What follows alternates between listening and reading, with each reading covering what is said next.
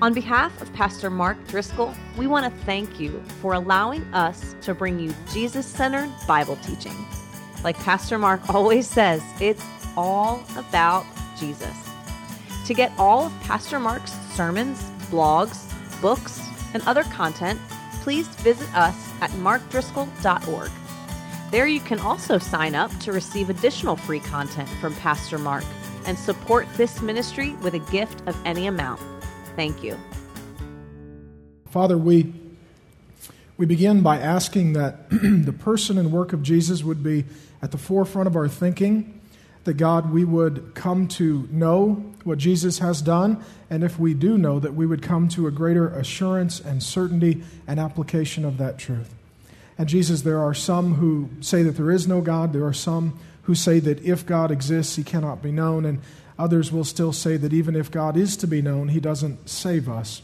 Uh, Jesus, thank you for coming to show us God.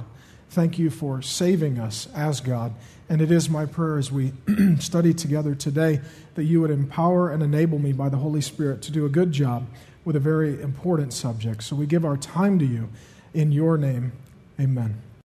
As we get started this evening, we're talking about the death of Jesus on the cross and what did that accomplish. And it's interesting as you read the four Gospels, which tell us the, uh, the life of Jesus Matthew, Mark, Luke, and John uh, you will notice as you read them that only two speak about his birth, but all four speak about his last week leading up to his death. And fully one third of the content in the four Gospels is focused on that final week of Jesus' life, uh, those days and moments leading up to his death by crucifixion. Uh, John's Gospel, in particular, devotes a, a, great deal of time to looking at the crucifixion of Jesus. Roughly half of the book of John. Uh, is focused on the last week of his life. So if John's gospel were a film, it would move fairly quickly through Jesus' life, and then the camera would pan in and everything would slow down, and there would be an intense focus on the final week of Jesus' life as the cross is approaching, as that being the culminating aspect of his life and his ministry on the earth. And leaning into that week, in John chapter 12, Jesus himself, uh, speaking of the cross and his death, says, quote, It was for this very reason that I came to this hour. Jesus said, All of my life and ministry and temptations and trials and teachings have all culminated in this forthcoming moment that I have come to earth as God for this mission of dying upon a cross. And so, what I want to do is to explain for you something of the history and nature of death by crucifixion. Uh, my fear is that some of us may be so familiar with the cross that we sort of just pass it over. Jesus loves you and died on a cross for your sins, which is true, but sometimes the significance and the horror of that can be missed. Crucifixion was invented by the Persians, uh, we find out historically, roughly 500 years before the birth of Jesus Christ. And it continued until it was perfected by the Romans in the days of Jesus. And it continued until it was outlawed by the Roman Emperor Constantine in roughly the fourth century BC. So crucifixion did exist for almost a full millennium. Uh, crucifixion was the most horrendous and despicable and disgusting and distasteful way to die, so much so that the Romans who executed crucifixion tended not to crucify their own citizens. Uh, they instead beheaded them, and they instead reserved crucifixion for the most heinous and horrendous of crimes and criminals. Uh, the Romans considered it the most disgusting way to die. So did the Jews. And the ancient uh, Jewish historian Josephus calls it, quote, the most wretched of deaths. Uh, furthermore, even the Greeks, and these are the three major cultural groupings of that day the Greeks, Romans, and Jews, the Greek philosopher Cicero was quoted as saying that crucifixion is such an altogether horrific thing that decent Roman citizens shouldn't speak about it and they shouldn't hear about it because it's not fit for good, decent, noble people. Uh, additionally, the Jews also felt that it was the most horrendous way to die because Deuteronomy chapter 21, verses 22 and 23 says that anyone who is hung on a tree is cursed of God. And so no Jew wanted to be crucified because that meant, according to Deuteronomy, that they were cursed of God. Uh, this being said, it, it may astonish you to hear that crucifixion was actually very common. Tens of thousands of people were crucified. And thousands were occasionally crucified in a single day. As one illustrative example, uh, in the moment that Spartacus died in battle, then uh, a decree was sent forth that 6,000 of his followers were to be crucified in a single day and they were lined up along the uh, shoulder of a highway stretching for perhaps 120 miles. That would be the equivalent today of 6,000 people being crucified along the shoulder of Interstate 5 between Seattle and Vancouver, or perhaps Seattle and Portland. 6,000 people died by crucifixion in that one day. And crucifixion continued into more recent times when, under the leadership of Adolf Hitler, the Nazis crucified Jews in Dachau. With bayonets and with knives, they ran them through people, particularly men's shoulders and their throats and their testicles, and they impaled and literally nailed them to the sides of barns and such. It was under the leadership of Pol Pot that the Khmer Rouge crucified people in Cambodia. And today, crucifixion continues in the Sudan, where even Christians are being crucified in our present day in Sudan. And there is a new multiplayer online video game called Roma Victor, where one of the consequences uh, of participating in that game is that you might be crucified in the game. All of that to say that crucifixion has a long and sordid history, and it is essentially out of practice except for the most barbarous dictators and the most horrendous of nations. Now, to explain crucifixion is probably going to shock some of you. And I'll just tell you as we get into it that someone at the nine passed out and someone at the 11 puked, okay? Uh, uh, uh, which I consider a very good sermon. Um, that means they got the point. And sometimes when we talk of the cross, we talk of it in sort of glowing, flowery terms, and we sing pithy little jingles about the cross. But to really understand the cross is to be horrified. Uh, it is so altogether horrifying that we invented a word to describe crucifixion, that word being excruciating, which literally means from the cross. Uh, death by crucifixion was such a horrible way to die that we had to create a word to explain its horror. Uh, furthermore, what we know is that for the most part, it was men who were crucified, and they were crucified face forward, sometimes even crucified at eye level, so that those who wanted to mock them and jeer them and spit on them and make sport of them could look them right in the eye to increase their torment. And what we know is that men were crucified facing outward so that everyone could mock and jeer them.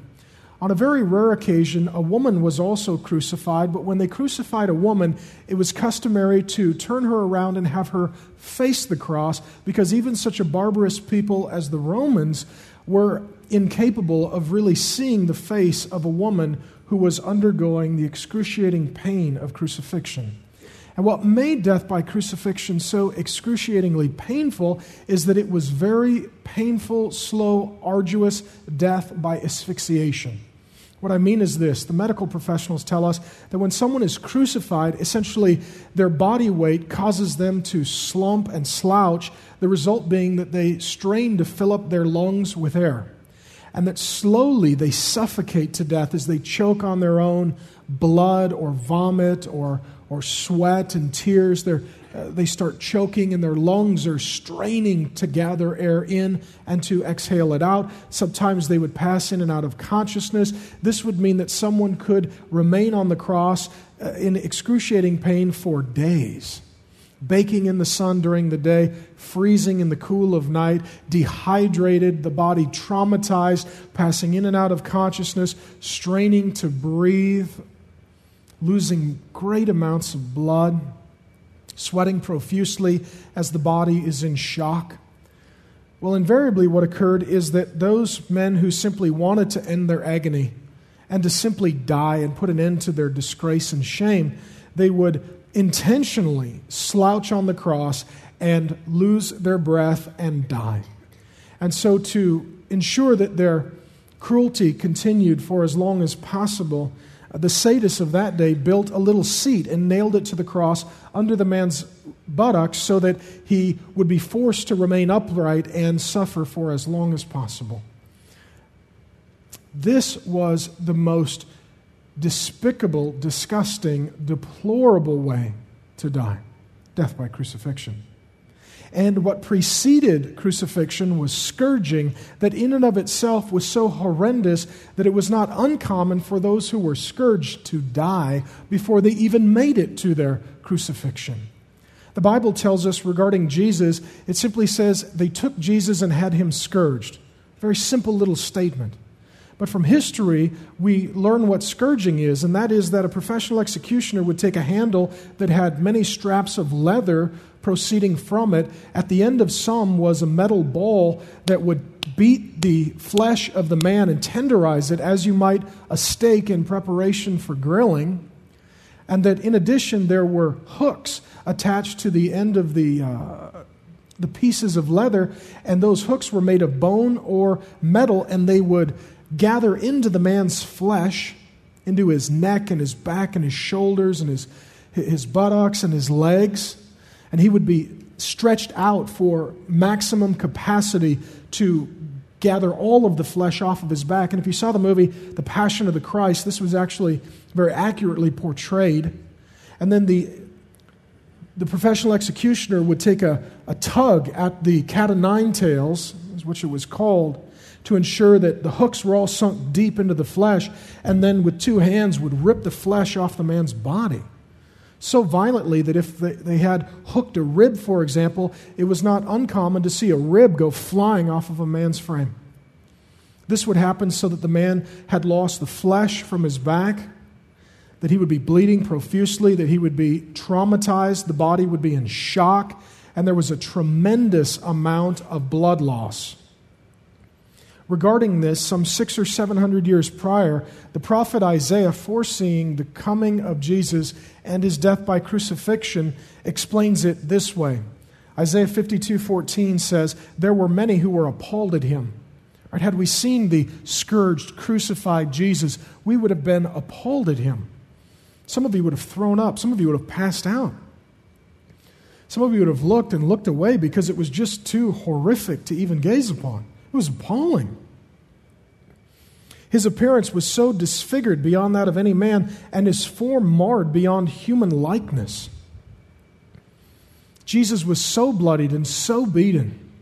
And he underwent a sleepless night of beatings and trials. They punched him in the nose and in the mouth and in the body, and a mob assaulted him. And Jesus' eyes would have been swollen, and he had likely cauliflower ears, and he's bleeding out of his nose, and he's bleeding out of his mouth, and they ripped his beard out. They plucked it out, which in that culture was a great disgrace for a man, and they robbed Jesus of his dignity. Uh, then they scourged him, stripped him naked, further humiliating him. The Bible says, had we seen him in that bloodied, naked, fleshless, mess that we wouldn't have even recognized him. Had you even known Jesus prior, when you would have seen him in that state, he was virtually unrecognizable. Perhaps some of you have had someone that you love very dearly, family or friend, be in a horrific accident. They were burned or a car wreck or some horrible trauma. Maybe their body was riddled with some uh, excruciating disease. And that as death came upon them, they became less and less recognizable. That is what happened to Jesus. He was just completely disfigured. And furthermore, we then know that Jesus bled a tremendous amount. There was blood from the crown of thorns. There was blood from the beating. There was blood from the scourging. There would be more blood from the nails. And I know some of you at this point are thinking, why do we have to talk so much about blood? Why are Christians so into blood? Why do they sing songs about the blood? Why do they celebrate blood? What is so good about blood? Blood is gross. Let me say this there are two reasons that the Bible talks about blood so much, and it talks about blood a great deal. One, blood is indicative of death, which is, as we will see in a moment, what sin causes. And secondly, you and I tend to be horrified at the sight of blood. It tends to disgust us. And God connects blood and sin so closely because He is trying to illustrate for us that as sickened as we are by blood is equally how sickened he is by sin. And so, by connecting sin and blood, God is wanting us to violently respond and physically feel the horror of our sin in the same way that He does. And the blood does that for us, it causes us to feel horrified. We then know that the bloodied, disfigured, appalling Jesus was given his cross to bear. It was a recycled, used cross. It had been used for the execution of other men. It likely was covered in their blood and their feces and their urine. And it was laid across Jesus' bare back. This cross might have weighed a 100 pounds. It was rough hewn timber with splinters and edges. And Jesus' back with the, the bones and the muscles exposed and the flesh removed, that was laid upon his back. And though he was a strong, healthy, essentially young man, he was too weak to carry it after his bloody beating, after his sleepless night. And so they appointed a man named Simon of Cyrene to assist him in the carrying of his cross. And then the scripture records that they took the Lord Jesus to his place of crucifixion. They stripped him naked. They put a crown of thorns on him. They mocked him. They false worshiped him. They made a big spectacle of him and thought it was a joke.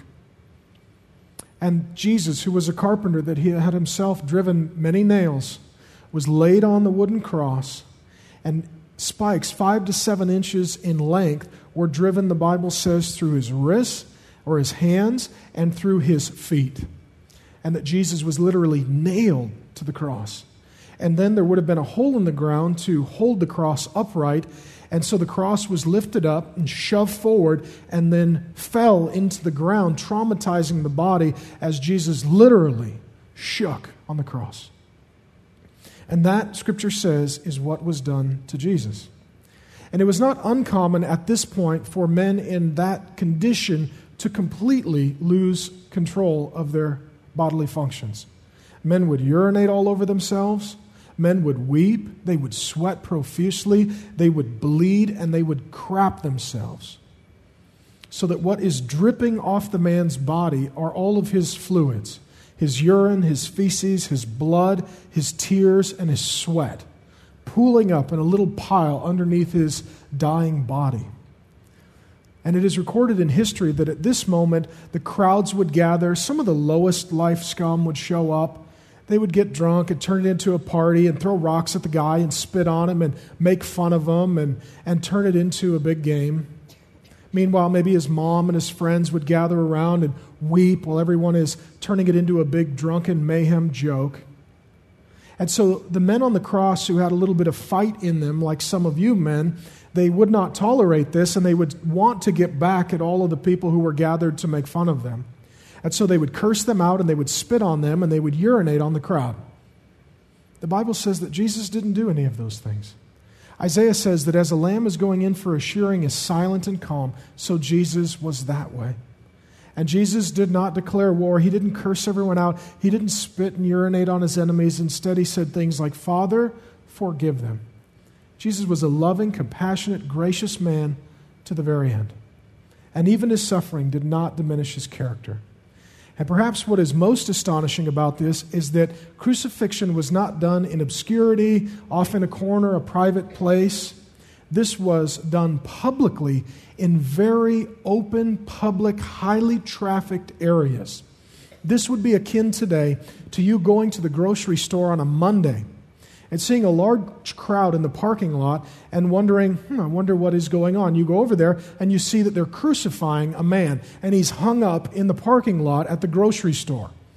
And all the drunks and deadbeats, without anything else to do, are just there making fun of him while he cusses them out and, and, and messes all over himself and urinates on them.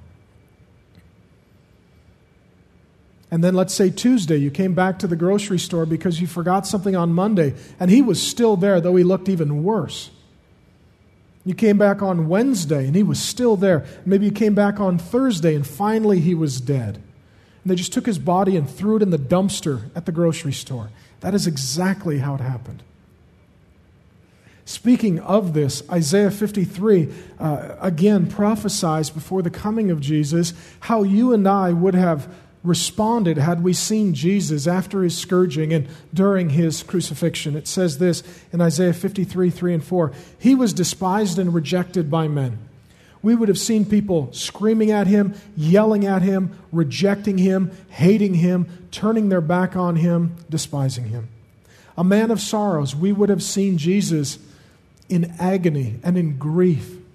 It furthermore says, familiar with suffering. You would have seen Jesus physically suffering, deeply traumatized in the process of dying. Like one from whom men hide their faces. Some of you couldn't have even looked at him. You would have passed out. You would have thrown up. You would have been traumatized. Others of you would have looked and looked away and simply declared, I cannot even stomach that. That is just disgusting. Like one from whom men hide their faces, he was despised, and we esteemed him not. Surely he took up our infirmities and carried our sorrows, yet we considered him stricken by God, smitten by him, and afflicted. Had we been there, we would have looked at Jesus and said, He must be a horrible man for God to do that to him. He must be the worst of men. Thank God I'm not evil like that man, Jesus. Isaiah says that that would have been the conclusion that we came to. Cursed is any man hung on a tree, he must be cursed.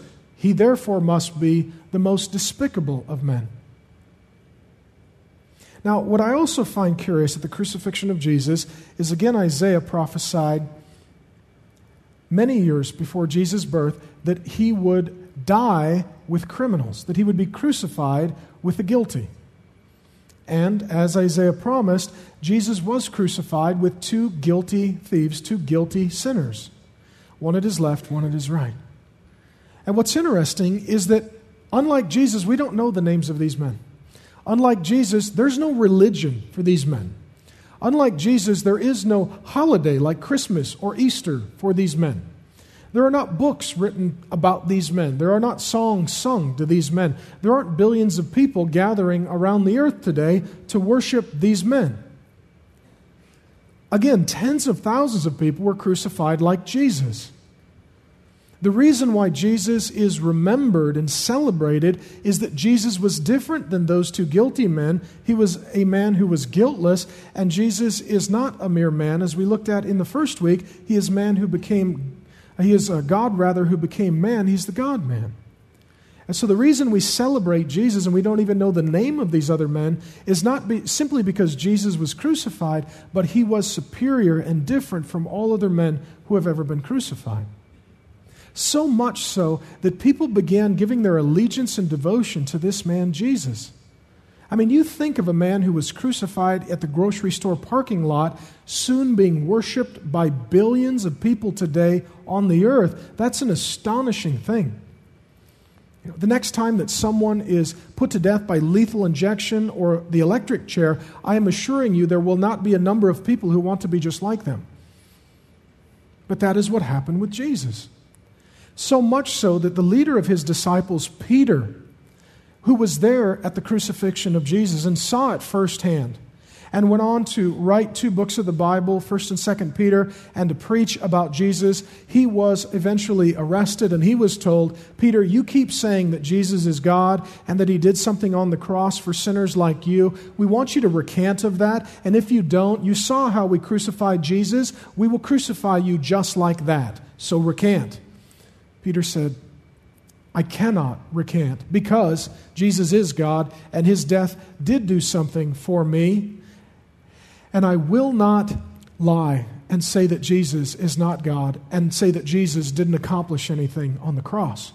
And they said, Well, then fine, Peter, we will crucify you. And Peter said, Don't crucify me like Jesus. I'm not honorable enough for that fate. Crucify me upside down. And so Peter was crucified upside down. Say, how could a dead man crucified like Jesus cause a man like Peter to consider it such an honorable thing that he himself was not even considering himself worthy to be crucified like Jesus? Christians have followed in the legacy of Peter's honoring of Jesus. And what I find to be altogether curious is that beginning, insofar as we can tell, with the early church father Tertullian, Christians had to decide for themselves what will we use as the symbol of our faith? We need, we need a logo, we need a branding. Right? And they could have taken the rainbow before the homosexuals did. That's ours. It's back in Genesis around the days of Noah. And they chose not to do the rainbow. They could have had the dove before the, you know, the peace activists and, uh, and the nonviolent types uh, stole it, because that was how the Holy Spirit descended on Jesus at his baptism. They chose not to pick something as nice and inoffensive as a rainbow or a dove. The Christians chose the cross. They began making the sign of the cross. They began wearing crosses around their neck. They began adorning their homes with crosses as artwork. Their children began drawing pictures of the cross. They began singing songs about the cross. They began delighting and celebrating in the cross. And so, regarding the cross, there has been a great deal of controversy, many different opinions about Jesus' death on the cross. Was it worthwhile? Did it accomplish anything? Is it something that we should adore? Is it something that we should despise? I'll give you some specific examples of the perspectives of both the famous and infamous. I'll start in the second century. There was a painting that was found that shows a man being crucified. It's the body of a man. But instead of the head of a man, there's the head of a jackass. And beneath it is a man who is looking up to the crucified jackass, and he is raising his hands in praise and worship. And the quote says, Artemenos worships his God. Now, by many, the person of Jesus being crucified was not someone to be worshiped because that is nothing more than a dead jackass. And if you worship that man, then you are equally ridiculous. Some still think that. Paul said that the cross would be foolish to some and offensive to others, and it has been since the earliest days of Christianity, all the way back to the second century. I'll give you some other perspectives. Uh, philosopher Jean Jacques Rousseau said If Socrates lived and died like a philosopher, Jesus lived and died like a god. Interesting statement. Some of you may have heard or may have said, Well, aren't all religions the same and they don't all don't they all essentially teach the same thing? Not about Jesus. Mahatma Gandhi, the great Hindu teacher, says this His death, Jesus' death on the cross, was a great example to the world, but that there was anything like a mysterious or miraculous virtue in it, my heart could not accept. Gandhi said, I'm a good guy. Jesus was a good guy. Jesus suffered wrongly. I've suffered wrongly. Jesus is a good example of how to suffer injustice and still maintain moral character and fiber. But as far as him dying for me or accomplishing anything, I don't accept that. American satirist Lenny Bruce said if Jesus had been killed 20 years ago, Catholic school children would be wearing little electric chairs around their necks instead of crosses. In 1892, there was a Supreme Court decision that was handed down that declared that Jesus Christ is the Redeemer of mankind. Now, there is a branch of Al Qaeda operating out of the leadership in Iraq called the Mujahideen Shura Council. And when the Pope recently made his comments about Islam, they declared war on, quote, the worshippers of the cross. I found that very curious that they've identified Christianity with the cross. The one thing they got wrong, radical Islam, is that we don't worship the cross, we worship the man who died on the cross. Many men have died on a cross, but no man is like Jesus. And we don't worship the cross. And as a general rule, we don't worship men who died on a cross. We only worship one man, who died on a cross, that being the God man, Jesus Christ. They went on to say, We shall break the cross, and you will have no choice but Islam or death. It's kind of silly. They don't know that even if they kill us, we just go to be with Jesus because that's what he did on the cross. Martin Luther King Jr. conversely said, In that dramatic scene on Calvary's Hill, three men were crucified. We must never forget that all three were crucified for the same crime, the crime of extremism. Two were extremists for immorality and thus fell below their environment. The other, Jesus Christ, was an extremist for love, truth, and goodness. What I also find curious is that the symbol of the cross has moved from Christian faith into pop culture as a fashion statement. This to me is most curious uh, watch TV, and if they ever play videos again, I know it's all reality shows for high school kids trying to get a date, but if they ever show a video on cable TV again and you get the opportunity to watch it, notice how often rock stars who have no interest in Jesus wear crosses as fashion statements. I noticed this on the 2006 MTV Music Awards, where uh, Guns N' Roses lead singer Axl Rose came out wearing a cross, and then later rapper 50 Cent came out wearing a cross as well. Very curious that it is now a hip, cool fashion statement. And I hope you didn't catch it, but Madonna was on tour this last year. She had a tour called Confessions. Uh, she grossed $193 million, and at the end of each performance, they would bring out a large disco cross, and she would have a mock crucifixion on the disco cross. And obviously, this was very controversial, so she issued a statement and she said, quote, I believe in my heart that if, if Jesus were alive today, which is a weird statement, he is. I mean, she's got the cross thing down. She should have kept reading the book. It gets better. Um, he is alive today. I believe in my heart that if Jesus were alive today, he would be doing the same thing. Madonna says, I'm just like Jesus. Not really, if I might point out the obvious. Laying on a disco cross, will you make $193 million? is not exactly the same as Jesus. The, the, the, issue then is with all of these perspectives and opinions and controversies regarding the cross, uh, how in the world can Christians declare this to be the gospel? And gospel means what? Good news. This is what I found shocking as a non Christian. People would say, You need to hear the good news about Jesus. And then they would tell me what happened to him. I'm like, What is so good about that? That seems like bad news to me. That was done to Jesus? That seems like a horrible thing. How can you possibly call that good news? And so let me explain for you why Christians believe, all Christians believe, that the death of Jesus on the cross is in fact good news. And in doing this, I'm going to pull together what were parts of 12 sermons last fall and let me move very quickly through a series of related truths about Jesus. The first is that Jesus Christ is alone without sin, sinless, perfect. In the first sermon in this series, we looked at Jesus' claim in John 8 46, where he looks at a crowd and says, Can any of you prove me guilty of sin? And no one could because he had no sin. This is an unparalleled, unbelievable statement to be without sin. This is confirmed in Hebrews 4:15 where it says, "We do not have a high priest who is unable to sympathize with us in our weakness, rather he has been tempted in every way as we are, yet without what? Sin." So Jesus is without sin. Okay. Now how about you and I? Are we without sin? No. If you said yes, that was a sin and now you're in our team with all the other sinners. We're all sinners. The Bible says that all have sinned and fallen short of the glory of God. Isaiah says that we all, like sheep, have gone astray. We've turned our back on God to be our own God and do whatever we want to do. And we're all rebels and lawbreakers and we do whatever we want. And that's the problem that we think we're a little God. We have all sinned. We sin in our thoughts, our words, our deeds, our motives. It's not just what you do, it's why you do it. And if it's not to the glory of God, that's a sin too. Words count. Deeds count. Motives count. And so do thoughts and longings of the heart. And God sees all of that. I was dealing with a man not too long ago. He said, I feel like I'm a pretty good person.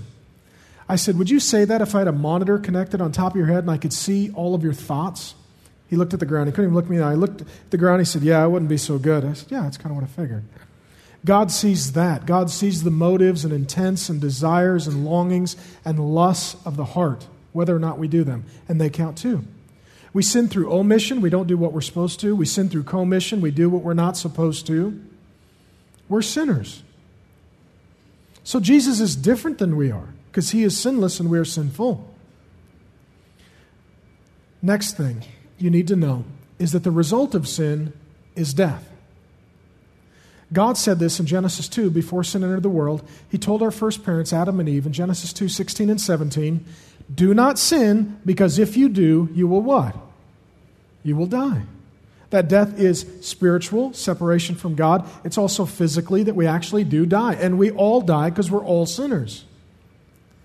The Bible says this as well in the book of Romans, where Paul writes, The wage for sin is death. Okay. That being said, if Jesus never sinned, how could Jesus die if you only die because of sin? That's the question. And this is where we hear the good news. The good news is that Jesus died for, that's the key word, our sin. Theologically, if you like big words, we call this penal substitutionary atonement. Penal meaning the penalty for sin is death. Substitution, meaning that Jesus stood in our place and died for our sins. Atonement, meaning at one meant that we can be one with God again, that sin separates us from God, and that Jesus can take away sin so that we can be one with God again in loving, connected relationship. See, God is the living God. God made us to live in relationship with Him. When we sin, we rebel against God, we disconnect ourselves from God. It's not unlike an appliance or a piece of technology that unplugs itself from its power source. It still exists, but it is essentially dead. The Bible says that we can be physically alive and spiritually dead. Paul in Colossians and Ephesians says that we're dead in our trespasses and sins that we're all born physically alive, but we must be born again to also be spiritually alive, sin taken away, reconnected to the living God, to live the life in relationship with Him that He intended, where He is God and He loves us, and we don't foolishly think that we are God, getting to do whatever we please, because that leads to death. And you need to know this sin leads to death. If it wasn't for sin, we wouldn't have funerals, we wouldn't have mortuaries, we wouldn't have uh, cemeteries, we wouldn't have hospitals, we wouldn't have obituaries, we wouldn't have sickness and disease and war and famine and plague. And death, 1 Corinthians 15 says, is our enemy, and death is the result of sin. God made everything alive and very good. And we have sinned and brought death, and everything is very bad. And that's why sin even creeps into practical matters like marriages die because of sin, friendships die because of sin, families and communities and love and hope and joy and unity and peace die because of sin. Sin is the problem. And the reason that Christians know that Jesus' death is good news is because Jesus died for us. Let me explain this. Martin Luther calls what I'm going to explain to you now the Great Exchange. The great German reformer calls this the Great Exchange. 2 Corinthians 5:21 says this, God made him, that is Jesus, who knew no sin. Jesus alone is without sin. God made him who knew no sin to become what? Sin so that in him we might become the righteousness of God. That's the great exchange. Let me emphasize the first half. God made him who knew no sin, that's Jesus, to become sin. Let me explain this. I'm going to push you on this issue to a place where you will not be comfortable if you understand what I'm saying. You may have been raised in church. You may have been told, Jesus died for your sins, which is true. Jesus also became your sin. And that is precisely why he died. Let me explain this. Everyone in this room is a sinner. Some of you eat too much, you're gluttons. Some of you drink too much, you're drunkards. Some of you are liars, you're thieves, you're coveters, you're perverts, you're fornicators who have sex before marriage, you're adulterers who have sex in the violation of your marriage covenant. Some of you are homosexuals, have sex with someone of the same gender. Some of you worship false gods. Some of you are total perverts. Some of you are jealous. Some of you are bitter. Some of you are petty. Some of you are harsh. Some of you are negligent. Some of you are lazy. And some of you think, I'm not that way, and you're self righteous and proud. Okay? So you're actually the worst. True story. Right? I thought I was a great guy. I was in high school, most likely to succeed, student body president, four year letterman, man of the year, on the football team, captain of the baseball team, natural helper, write for the newspaper, the whole thing. Every dance, they put a crown on my head because I'm the king of every tolo and whatever stupid dance we had at the school. And a buddy of mine came up one day and said, You need to become a Christian. I said, Why do I need to become a Christian? He said, God will forgive your sins. I remember saying, I don't have any sins. I'm a good person. I don't get drunk. I don't do drugs. I don't smoke cigarettes. I don't beat up anybody who doesn't deserve it. Um, I don't take advantage of women. I'm a great guy. I'm glad that Jesus takes care of all the down and outers and the bums and the alcoholics and the drug addicts and the pedophiles. That's great, but I don't need him. I'm doing good. Pride, Augustine says, is the mother of all sins. Do you know that morality and religion are the most offensive to God? Self esteem is what got Satan kicked out of heaven. Pride. Some of you here today saying, You keep talking about sin. I'm a good person. That's the worst sin of all. Thinking that you and Jesus have the same resume is the most offensive thing in the world. And the Bible says that Jesus Christ became our sin. What does that mean? That means if you're a pedophile in that moment of Jesus' crucifixion, where the Father became disgusted and horrified by the Son, that Jesus Christ became the worst of what you are. My God, my God, why have you forsaken me? Luther says this rightly. So many commentators get skittish at this point. Luther proceeds with biblical courage. What he says is this that the beautiful, glorious, sinless, wonderful Jesus, at the moment of his crucifixion, became the most ugly, horrendous, despicable, disgusting, deplorable, wretched, ugly thing in all creation. And that the Father, as Habakkuk says, is too pure to look on evil, and he couldn't even look upon the Son. And Jesus Christ was cursed, hung on a tree, became sin Jesus Christ became the worst of what you and I and we are. God made him who knew no sin to become sin. And then what did God the Father do? Punish Jesus. Jesus suffered and died in my place for my sins. The key word there is for. It's a little word, but it's so important.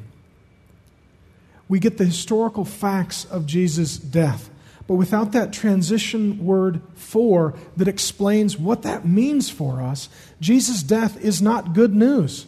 There is no good news in that Jesus was wrongly accused that he was beaten, that he was run through a series of false trials, that he was scourged, that he was mocked, that he was stripped naked, that he was crucified and died. That is not, in and of itself, good news. That is the worst atrocity in the history of humanity. But this little word for that the Bible uses makes it good news for you and I. Because it doesn't just tell us what happened to Jesus, it tells us why.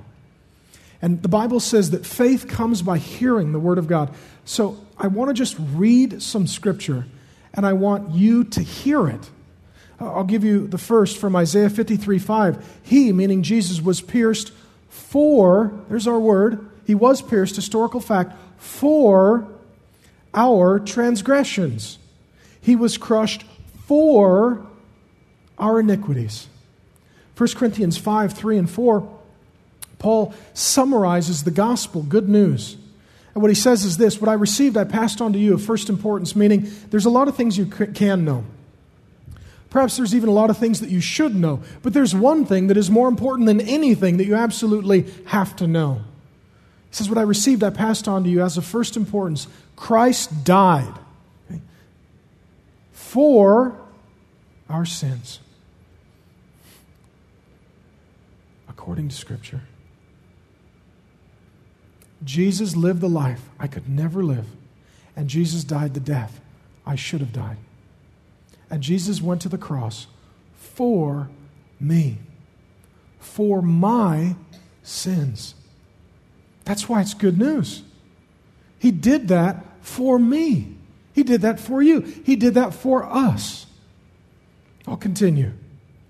Romans 4:25, he was delivered over to death for, there's the word again, us. Our sins. Romans 5 8, while we were yet sinners, Christ died for who? Us. 1 Peter 3:18 Christ died for sins once for all the righteous for the unrighteous and 1 John 2 2 he meaning Jesus is the atoning sacrifice some of your translations will say propitiation for there's the word again our sins looking at what happened to Jesus the only way we can declare that that is good news for us is when we realize that Jesus died not because of his sin, but he substituted himself in my place, paying the penalty for my sin, and he went to the cross for me and for my sin. And then three days later, Jesus rose because death could not hold Jesus because Jesus was without sin. And so, contrary to Madonna's statement, he is alive today. And he doesn't need anyone to pretend they're being crucified. He needs everyone to remember his crucifixion. Now, for some of you, this may be hard to remember. So let me give you a word picture from the Old Testament. The Old Testament is all foreshadowing and anticipating the coming of Jesus. The whole Bible is about Jesus. Every page, every word, it's all about Jesus. And if you've read the Old Testament, you know that they had many feasts and festivals and holidays. Perhaps you even have a Jewish friend that's not a Christian. And if so, you can answer this question What is the holiest day of, the year for the Jewish people? Yom Kippur, the day of what? The day of atonement. The day when people get their sin dealt with because a holy, righteous, just God is unhappy with sinners and their sin And so, what they would do is they would have the day of Yom Kippur. And I am no high priest, but by way of analogy and illustration, let me simply explain it to you. If I were the high priest, what would happen is we all would gather as a nation, and two goats would be brought to me, both without defect and pure, showing sinlessness and perfection. One goat would be the substitute, the other goat would be the scapegoat. And the first thing that would happen is uh, I would bring forward the substitute, that innocent animal that didn't deserve to die and didn't do anything deserving death, to symbolize and to represent and to stand in the place as the substitute of all of us sinners. And as the high priest, I'm working as mediator and intercessor and representative between God and the people. So, trying to teach God's word to the people, and I'm trying to bring the people's prayers and sins and repentance to God in this mediatorial function. And so, what I would have done, I would have laid hands on that animal, identifying myself as representative of all of us on that animal, and I would confess our sins publicly. The cultural equivalent today would be me laying hands on that animal and saying, God, some of us are alcoholics, and some of us are drug addicts, and some of us are thieves, and some of us are porn addicts, and some of us are homosexuals, and some of us are fornicators, and some of us are adulterers, and some of us are gluttons, and some of us are liars, and, and some of us are harsh, and some of us are rude, and some of us are mean, and some of us are bitter. And, and I would go through every single sin I could think of until I had absolutely offended every single one of you because I named your worst sin, your most pernicious, beloved, entrenched addiction to that which is vile.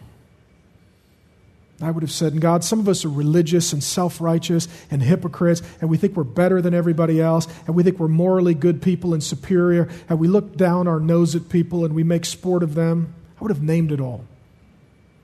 And then I would have taken that innocent animal that hadn't done any of those things I had mentioned. And I would lift up its head and I would grab a knife and I would slit its throat.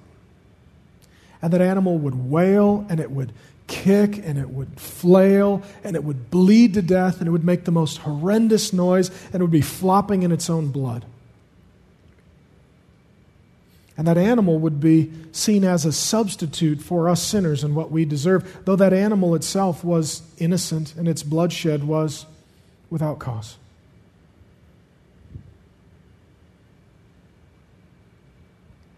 That is substitution.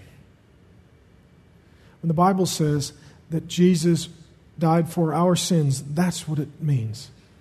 That he was innocent and pure. He is the Lamb of God come to take away the sin of the world, John the Baptizer said. Theologically, we call this propitiation.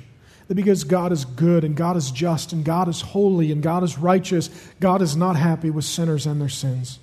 The result is that God's angry wrath burns against us. I know I'm not supposed to tell you this. I'm not supposed to tell you that God's a God who gets angry at sin. I know you get angry at sin. Somebody sins against you, you're just in a real fit. I'm not supposed to tell you that God feels the same way with you.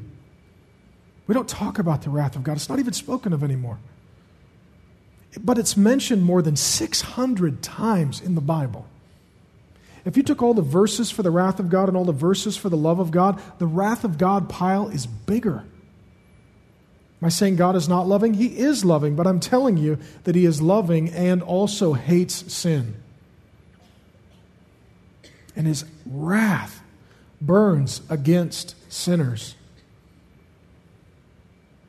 And the doctrine of propitiation is that Jesus put himself in our place as our substitute, that the penalty for sin, death, was poured out on him, that he became the worst of what we are, and he suffered what we deserve.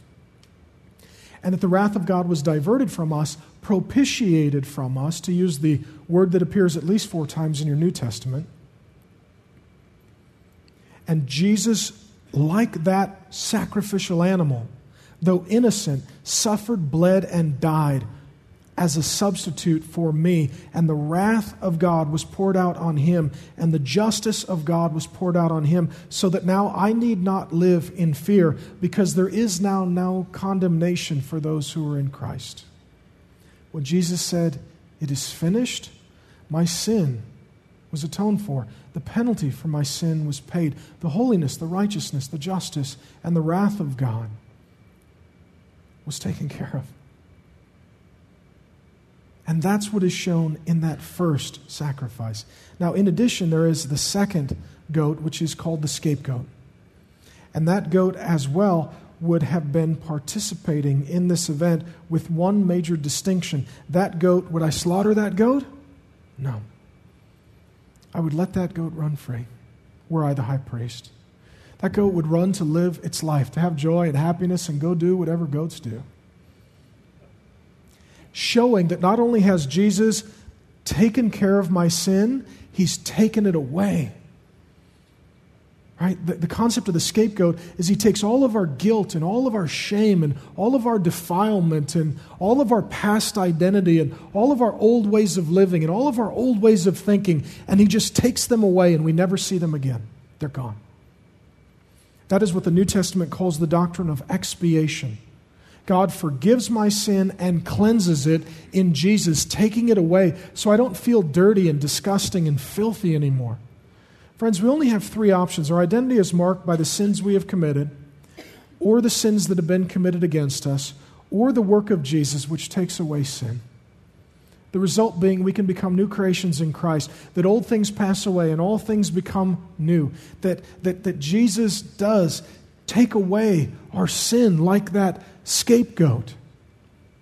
It's, it's curious that we keep that word in our nomenclature, isn't it?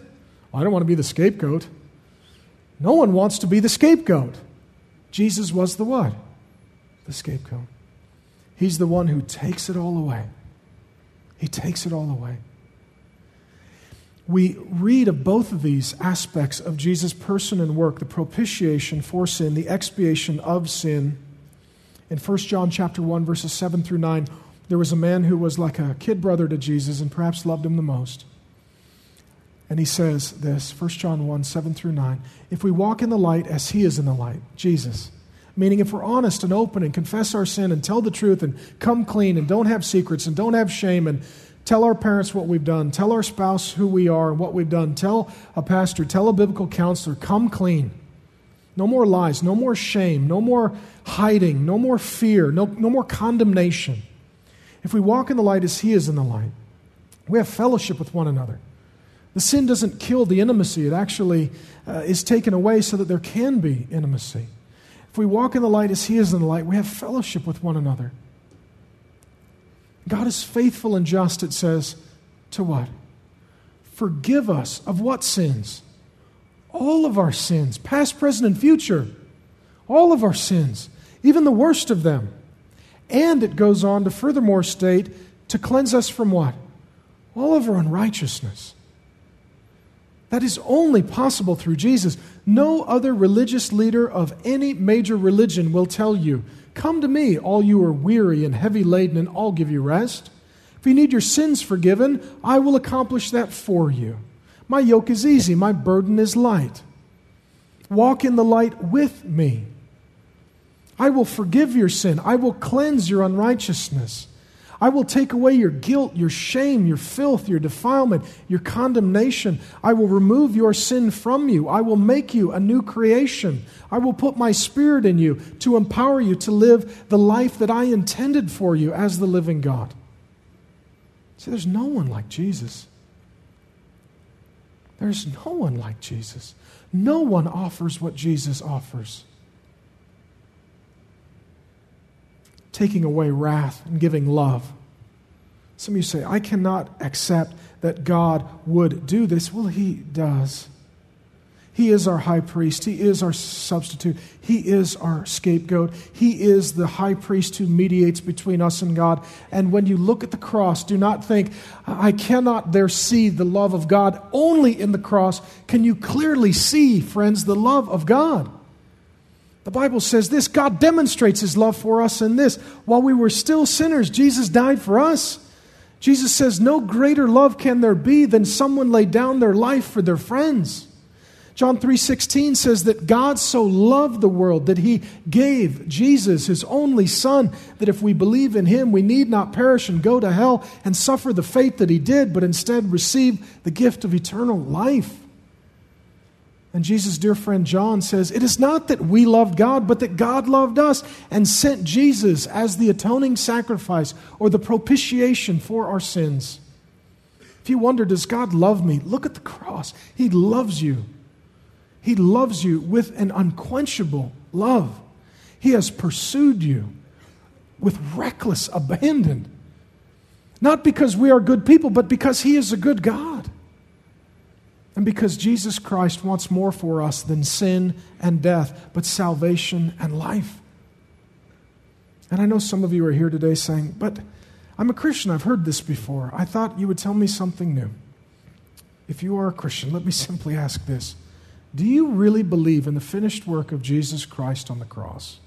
Not just theologically fill in the blank, get an A in Sunday school.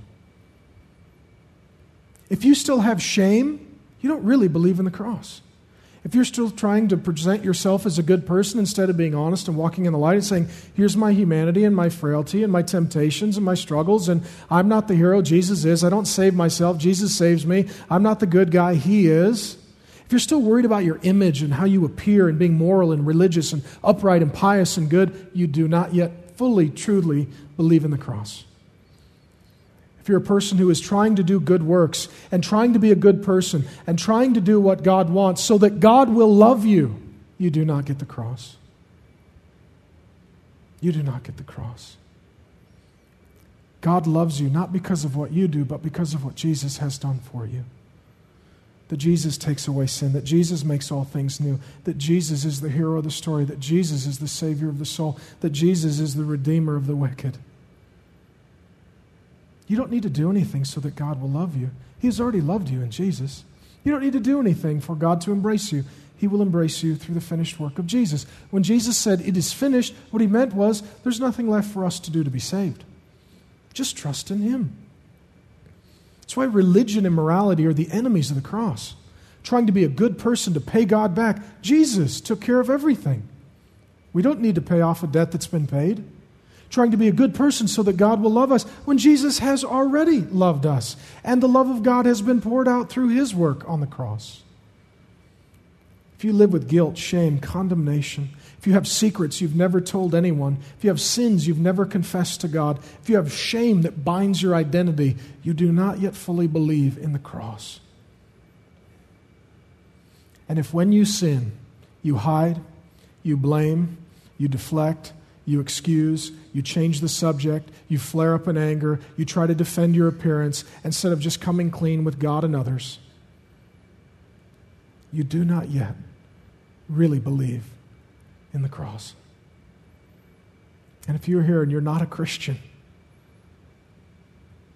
it is all about Jesus. The problem is sin. The answer is Jesus. Let me state that as simply as I can. Jesus Christ loves you. Jesus Christ lived the life you cannot live. Jesus Christ died the death you should have died. Jesus Christ rose. He's alive and well today. He was our substitute. He is our scapegoat. And He is our God man mediating high priest. If you pray to Him today, He's alive and well. He will hear your prayer. You can ask Him, Jesus, forgive me of sin. Make me a Christian. He will. There's not one person that would come to Jesus, no matter what they have done or failed to do, that Jesus would turn away. Not one. There's hope for us all. So we ask you now to respond to Jesus, become a Christian or if you are a Christian, to grow in your trust in the finished work of Jesus on the cross to take away sin. And stop trying to be a good person so that God will love you. Accept that in Jesus, God has loved you, and that enables you to become a different person.